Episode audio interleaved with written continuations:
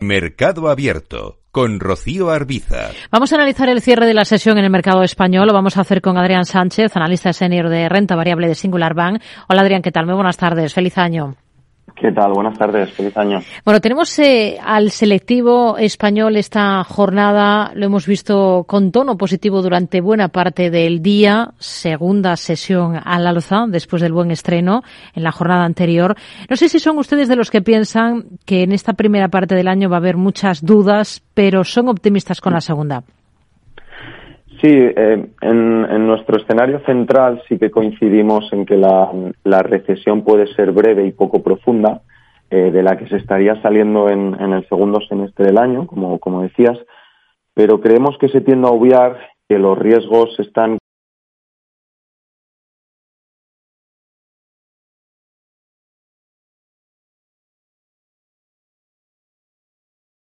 entre otras razones porque la, la persistencia de las presiones salariales eh, y de la crisis energética nos hacen prever que la subyacente tardará al menos dos años en volver de forma consistente a ese objetivo del 2%, con lo cual por el camino eh, vamos a sufrir merma de márgenes empresariales, revisión a la baja de los beneficios esperados finalmente y probablemente un ajuste de los múltiplos en los índices de, renta variable. Acabamos de hablar del estreno del BVA y del Santander en el mercado de emisiones de deuda este año. Entre los dos, si pensamos, si pensamos en bolsa, ¿cuáles convence más ahora mismo?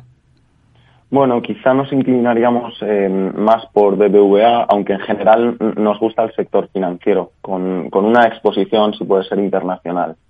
Eh, las razones, ya sabemos que la aceleración del ajuste monetario ha impulsado los tipos de interés al alza y que todo ello ha mejorado el margen de interés de la, de la banca. entonces, en este sentido, y cuando factores como el mercado laboral o el crecimiento económico que comentaba no se vean gravemente dañados, el sector financiero debería seguir teniendo un buen comportamiento.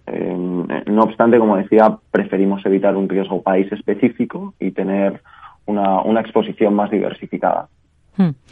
Em, si miramos a, otros valores, hoy hemos estado pendientes de Ferrovial por la noticia de que va a construir para Microsoft un gran centro de datos en, en Madrid. ¿Qué visión tienen ahora mismo para la constructora?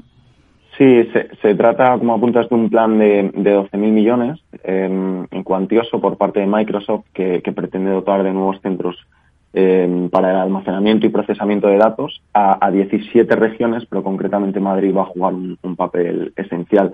Eh, no obstante, y al margen de este contrato, que, no se sabe muy bien todavía la, cifra, eh, la, buena evolución de Ferrovial nosotros creemos que, pasa por tres puntos clave, que es la capacidad de dirigir el negocio hacia el segmento de autopistas, donde los márgenes son mucho mayores, recuperar mejores márgenes en la construcción y continuar la mejora en, el tráfico de los aeropuertos que aún continúa por debajo de los niveles previos a la pandemia. Si consigue estos tres puntos, creemos que tendrá un buen año. Hmm. De nuevo, hemos visto buen comportamiento en esta jornada para Grifols. Ha terminado con alzas que se acercan al 3%. ¿Qué esperan ustedes del fabricante de hemoderivados este año? Bueno, nos sigue sorprendiendo el comportamiento tan positivo Em, porque, porque creemos de nuevo que, la compañía ha tomado una serie de decisiones agresivas en los últimos dos años, especialmente con la compra de Biotest, para mejorar su, posicionamiento en Europa, para la que se tuvieron que, endeudar de forma muy significativa, ya hasta más de siete veces deuda neta evita, y, y, lo cierto es que ninguna de las medidas que están tomando parece tener un impacto positivo claro en los fundamentales de la compañía, a pesar del buen performance que ha tenido en las últimas sesiones. Por lo que creemos que cada vez es más es, es más probable que, que, tengamos una ampliación de capital y, tendría que ser muy dilutiva para causar algún efecto. Hmm. Con lo cual preferimos mantenernos al margen. Lo mismo está ocurriendo con IAG, está teniendo un buen hmm. arranque de ejercicio. ¿Qué potencial le ven ustedes al valor? Así es, así es. Eh, también preferimos por el momento, al menos en la primera parte del año, mantenernos alejados mm, precisamente por eso, porque eh, aquí creemos que trabajará más tiempo para para el bonista que para el accionista debido al, elevado apalancamiento y unos niveles de vida eh, que, han caído, los márgenes han caído, con lo cual no preferimos mantenernos al margen por el momento. Hmm. ¿En qué tipo de, compañías sí que no estarían al margen? Es decir, ¿en cuáles confían, mm, sobre todo para, o al menos para la primera parte del año? Sí, nosotros eh, seguimos confiando en compañías algo más defensivas, como Viscofan, que puede proteger muy bien en un entorno inflacionario. también las ligadas a, la energía, concretamente al petróleo, especialmente tras las últimas caídas.